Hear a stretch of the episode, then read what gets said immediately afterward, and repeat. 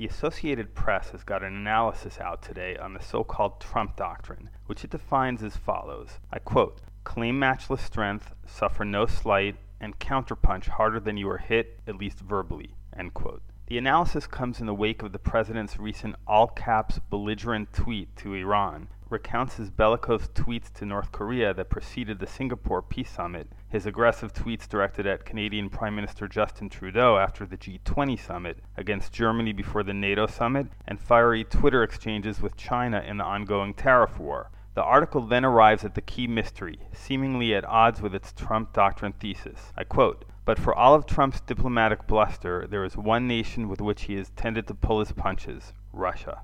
At this point, I must insert my own disclaimer. The AP article goes into the furor following the president's Helsinki summit with Russian President Vladimir Putin and quotes critics of the president, not just Democrats but Republicans, regarding the Mueller investigation of claims of Russian interference in U.S. elections. My interest, however, is in understanding the role that geopolitics, not politics, plays in markets. So this podcast won't satisfy partisans of one side or another. Rather, I want to suggest that there may be a method to the president's madness regarding his approach to Russia namely, that Russia is an extremely valuable chess piece in achieving numerous U.S. foreign policy objectives vis a vis oil markets, Iran, China, and North Korea. It has been very hard for U.S. presidents over the past decades to make any kind of progress on the Korean Peninsula once it became a nuclear power. China has had great leverage over North Korea, but it has also been North Korea's protector. I've argued in a previous podcast that the U.S. has much greater leverage vis a vis China in the current battle over trade and tariffs. The strongest card that China holds against the U.S. is its influence over North Korea,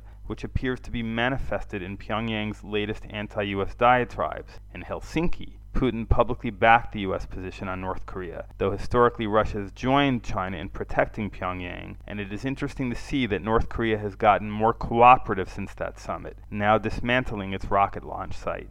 Regarding China itself, Russian military doctrine continues to see the containment of Chinese power as a key strategic priority, and while relations between the two neighbors wax and wane, improving U.S. Russian relations spells cooling Russian Chinese relations and provides the U.S. with a potent weapon to keep up pressure on China. The same goes for Iran, a client state that Russia at times embraces and at other times cuts loose. Since Helsinki, it appears that Russia is reining in Iran in Syria. As the U.S. tightens sanctions on Iranian oil exports, which would have the effect of raising oil prices, Russia is one of the few producers with the potential to increase production to bring supply back in line with demand, which would be good for both Russia and U.S. oil consumers. The two countries pledged cooperation in oil and gas markets at their Helsinki meeting. In short, the U.S. may be using Russia to enforce North Korean compliance with the nuclear deal, to keep up pressure on China, and to stabilize energy markets. This is not a matter of opinion mine or anybody else's, but rather a matter of time, which is to say that in due course we will see what happens and why.